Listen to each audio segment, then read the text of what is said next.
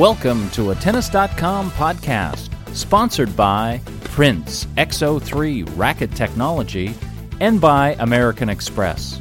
American Express presents Next Contenders. Get to know four of today's game changers in tennis. For more, visit nextcontenders.com. Hey, everybody. Uh, Davis Cup podcast today here at the office. I'm Ed McGrogan here with Sarah Unke and Peter Bodo. Uh, first podcast after the Open, and as if Davis Cup didn't. Second podcast after the Open. Second podcast after the Open. Easy Ed is still tired from the Open. this, is, this is a long one. Sarah, that's why we have Sarah here today, folks. She counts unbelievably well in addition to her knowledge of tennis. Um, as as if Davis Cup needed any more of a struggle of getting viewer attention, it's right after the U.S. Open, which a lot of a lot of tennis fans probably may not realize. That's where we come in here, and we're going to um, talk about the World Group semifinals. Um, but first, we're going to talk about the U.S. They are playing. They're not in the semifinal stage of the World Group, but they are fighting for their lives actually in the in the World Group playoffs. And if they lose this tie against Colombia, they will be relegated into uh, tennis's oblivion next year, I guess. And we'll see how Pete, I think, is that we'll have a couple words on that as to the the problems that that can that can arise from that. But the U.S. plays Colombia. It's at it's away. It's on red clay. It's 8,700 feet in the air. It's in a bull ring. I also read. So there's a lot against the U.S. I mean, they have the players. Um, the lineups that came out today, Mardy Fish is playing against Alejandro Falla. Falla is the player who almost beat Roger Federer in the first round of Wimbledon. And then also in singles, Sam Querrey plays Santiago Giraldo. Giraldo. Giraldo. Giraldo.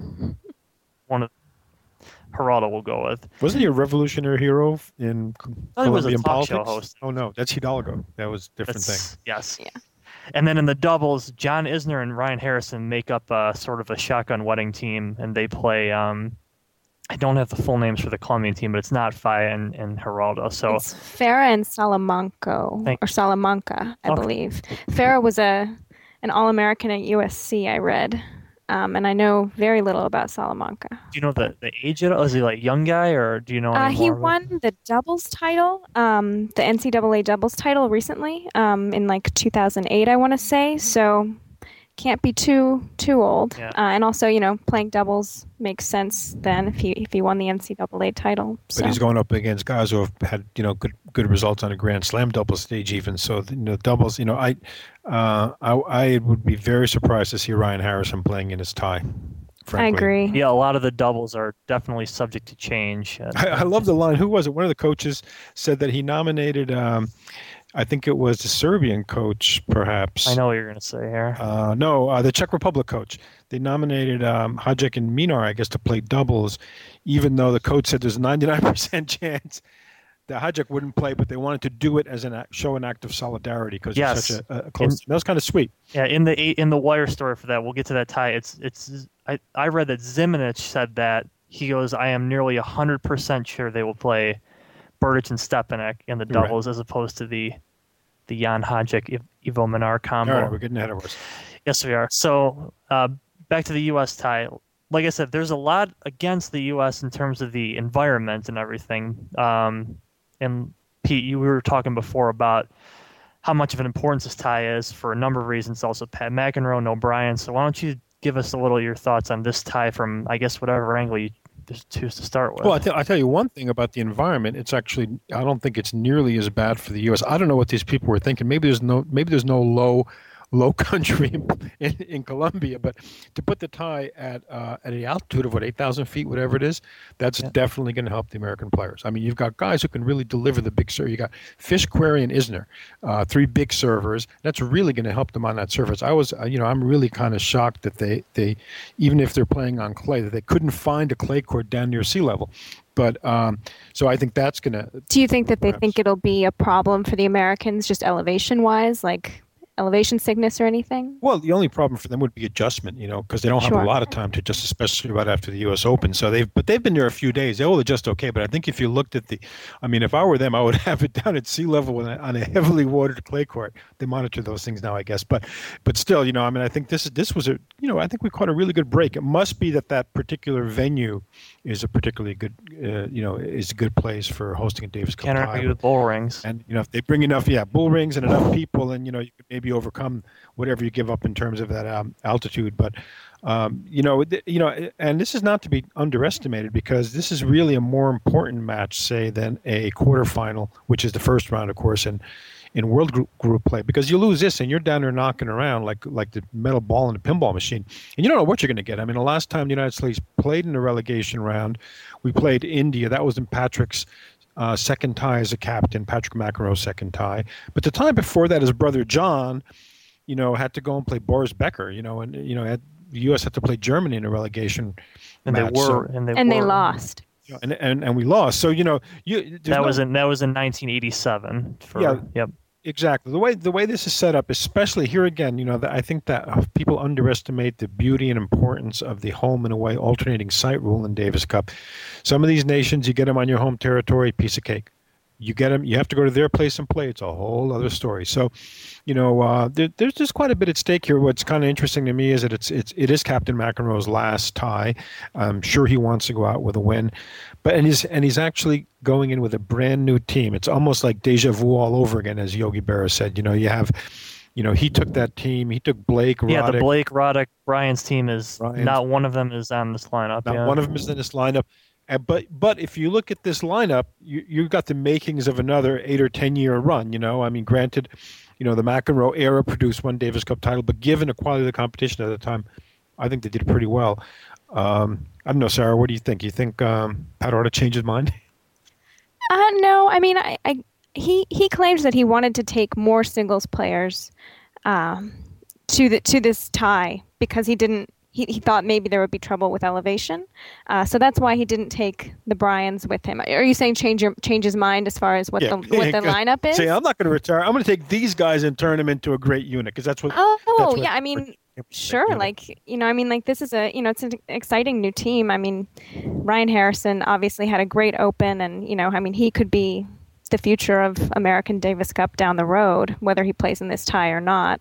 Um, and obviously, the other three are top 25 guys. Um, so, I mean, it is the makings of a of a nice, you know, hope, you know, It- possibly a nice. Easy as team. looking a little skeptical No, no, no. here. It, it's it, it definitely segues really nicely from the summer because all three of these guys had memorable moments of this year, and I and uh, the thing that you wonder about if you're an American Davis Cup fan is does um, does Mardy Fish, Sam Querrey, John is do these guys have the commitment to Davis Cup as their predecessors do? I mean, do they?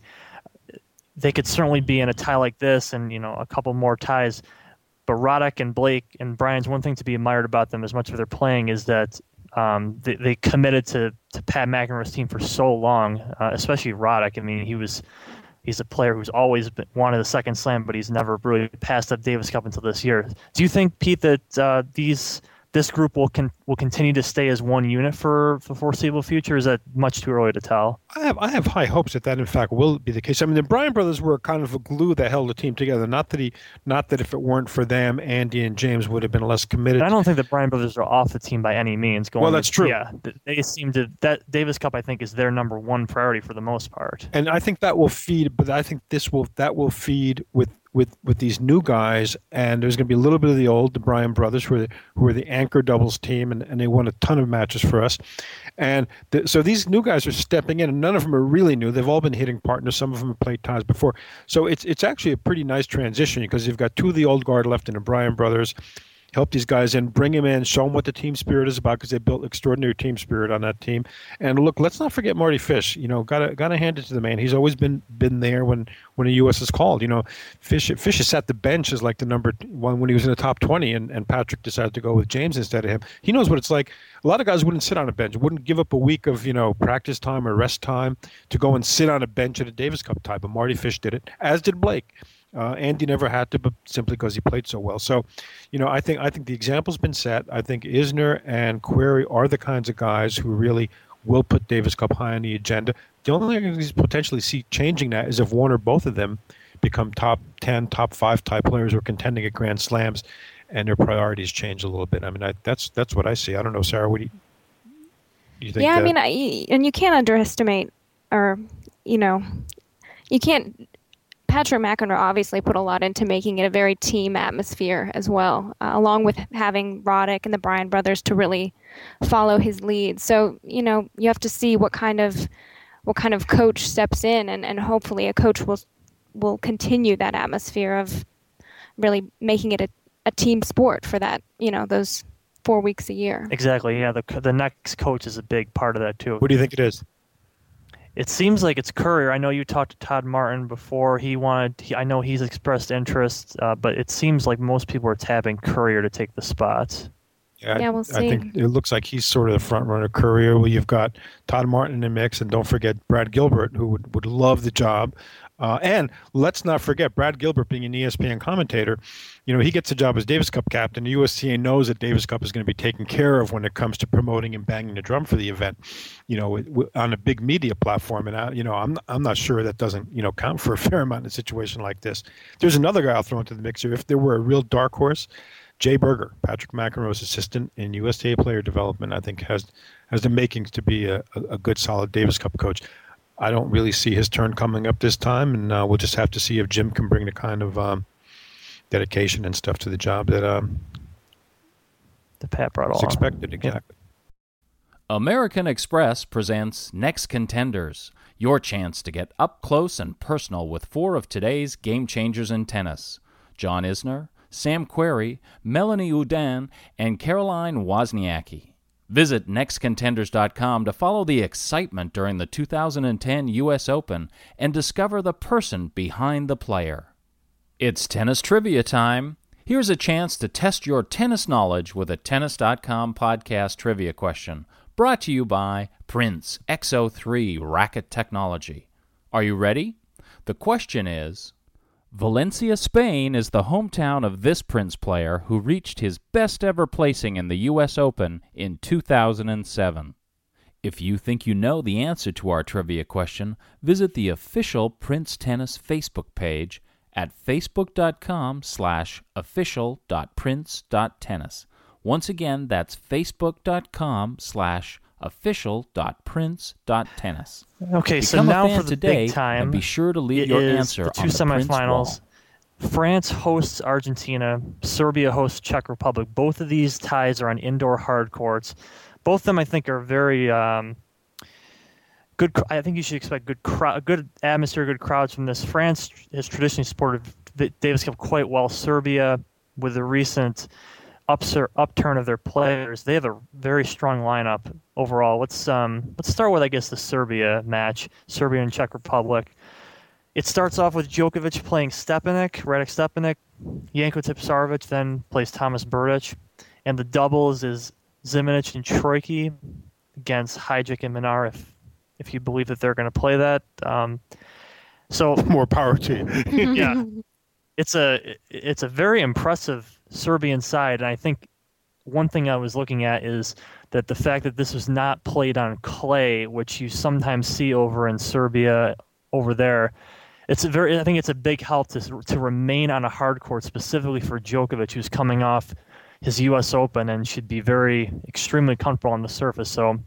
Any thoughts on how that time might shake out? One match, one particular thing that jumps off at you? Well, as long as Djokovic is on that team, that's going to be held on hard court. So we're looking at a lot of ties in Serbia being held on hard court in the near future. Uh, I, I don't know. I think I think Djokovic is going to step up here. Everyone's going to, you know, he's he's going to be tired, no question about it. He's going to have to deal with a little bit of an emotional letdown after that run he had in the U.S. Open. But look, it's Davis Cup. He knows how much this means to Serbia. It's really kind of a special occasion. Neither of these neither of these nations were nations when they last met. You know, it, it was Yugoslavia and uh, Czechoslovakia going way back. So this is, you know, it, it's kind of a real nice emblematic Davis Cup kind of a match. You have any let emotional letdown that Djokovic had right after the Open probably got turned around to you know when he had his heroes welcome back at home. So they'll they'll be expecting and hoping. Gonna- for going lot to be from have gotten a this lot of sleep. I hope before that time. Another interesting thing there, by the way, I think is that you have. Um, I think the Serbs um, really have a, a tough go with Stepanek and Berdych in that lineup. I mean, those, those two guys have been, you know, Stepanek is coming off injury that really I think works for Serbia, and I think Djokovic is very lucky to have him instead of open a tie against him Right. instead of having to go up against Berdych because. Um, Berdych is plenty rested. He lost in the first round of the Open. That's for sure. Well, exactly. And Stepanek hasn't had that much match play. Uh, you know, he's he's only recently come back. He's recently married. Recently came back to the tour. So that's a very winnable match for for, jo- for Djokovic. And their doubles team, you know, Zimonjic is one of the best doubles players on a Yeah, planet. that- so that strikes me as a as a big uh, that looking at those three matches to start. I think I would expect coming into Sunday, Serbia would have I think a two to one edge if I just to kind of handicap it. Um, Berdych, and then it could end up the classic match could be Berdych Djokovic at some point if, if it's if it's the fourth rubber or if it's still meaningful at, at that stage of the event. But I it's like going to have to be the it's going to have to be Yeah. the fourth match because the number ones always play the fourth match. So, right.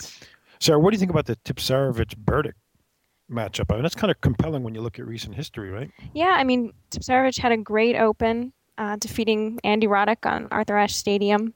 Uh, so he's playing really well. He'll be playing at home, and Berdych obviously had a horrible Open, like like Ed said. So I think that's a that could be a really good matchup.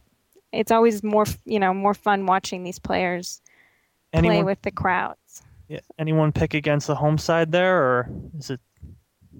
No, I'm going with Serbia. Yeah, I am as well. I, Nov, Nov, Novak's got to get something out of this summer. I'm sorry, folks. I, that's, that's true. Please, the poor guy deserves something after that great U.S. Open performance. So uh, I'm, you know, I, I, I don't, I'm not supposed to root for anybody or pull for anybody, I suppose, but uh, it'd be nice to see him get a little reward. Yeah, it, he'll get his chance for here for sure. The other semifinal, France Argentina, uh, also indoor hardcourt. The lineups are Llodra starts against Juan Monaco, then Gael Monfils takes on Nalbandian, and then the doubles is Llodra and Clement versus right now it's Eduardo Schwank and um, is it Horatio Zeballos? Horatio. Mhm. Yes. And Llodra and Clement, I have to say about them, the French players you will hear, you've heard for the past five or six years about Monfils, about Gasquet, about Tsonga, guys like that. Tsonga is, I believe, still out with an injury for this tie. But um, but Llodra and Clement, not just in da- they've played great in Davis Cup. They've really put up some sporadic, nice results on tour. Uh, Clement actually, I think, got to the third round of the Open here, and it's these, I think, sort of unsung elder veterans here that um, gi- I think give France the edge in this tie for sure. But it, it's always I've seen them. I saw them actually beat the Bryan brothers in North Carolina a couple of years ago. They're one of the only doubles teams to do so. But these guys always seem to play well, especially with this on the line. And Llodra's a he's had a nice year, and now he's figuring into two ties here. So I do like France's chances here as well, even though Argentina has some very powerful players. Yeah, I think Llodra and Clement were were certainly uh, rewarded for their for their quality play. Um, Richard Gasquet had a good Open, but he wasn't he wasn't chosen. These two were chosen over him. I think the most interesting matchup is uh, Monfils Nalbandian. Um, Monfils leads the head to head two to one, uh, but you just when it's being played in in France, French the French players have never been known for playing well at home necessarily. Mhm. So we'll see. No, well, Van- you know what's interesting to me Go is ahead. that uh, the, the Davis Cup format really comes into play big time here because look, does anybody think Monaco, with all due respect, is in the same league as Nalbandian as a Davis Cup player, or as even a, even as an ATP player? You just look at the numbers on career high singles ranking, titles won, and all that other. The answer is clearly no. But because Nalbandian's out with injury, injury, and the ITF the rules of Davis Cup explicitly say that the higher ranked player is automatically the number one. Monaco happens to be higher ranked at, the moment, so that sets up this Monfils Nalbandian clash when really, when really you know the you know, in reality it ought to be Llodra going up against Nalbandian. So it's Mhm. it's kind of a tricky proposition. The other thing is, let me ask you this, guys. You know, you have, okay, let's say we're two two in, in, in matches and everybody who's scheduled to play plays. How do you see the Llodra versus Nalbandian with everything on the line, with Llodra having played two matches already? It's a tough assignment, isn't it? It is. Nalbandian's had has had some good Davis Cup. Res- he didn't in the final when they got to a couple years ago. They came short, but Nalbandian has been a good Cup player, and it would be a lot on Llodra. I mean, at that point, once it gets to the fifth tie, rubber, especially if if there was a lead already lost, the pressure only only mounts. I think on the home team to to pull through in that one. I think the the away side likes to galvanize and uh, you know kind of just embrace sort of that challenge. So that's where I think it can get tricky, and I think that's why France, if they they would be best served to, of course, put this away as early as possible. But you know, of course, they're going to want to win every match. But Uh, Llodra will, will have got, if it goes down to a fifth and decisive match, Llodra will be playing the biggest match of his life.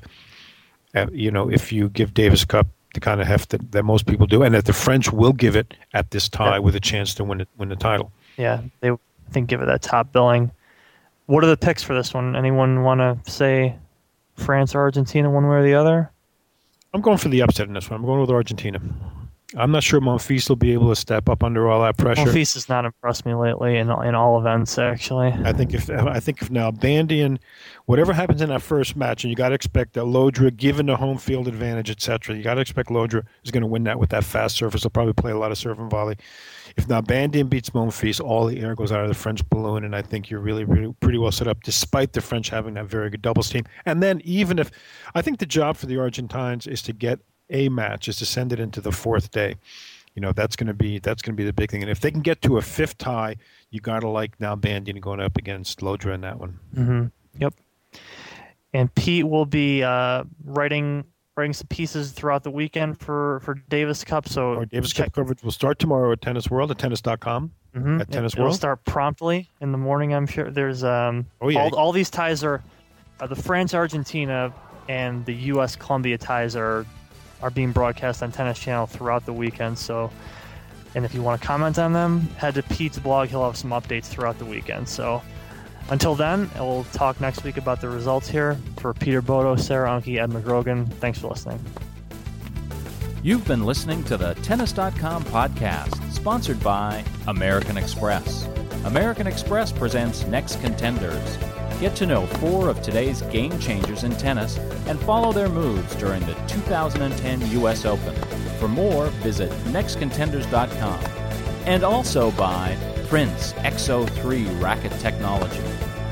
For more news and information, head over to tennis.com. Thanks for listening.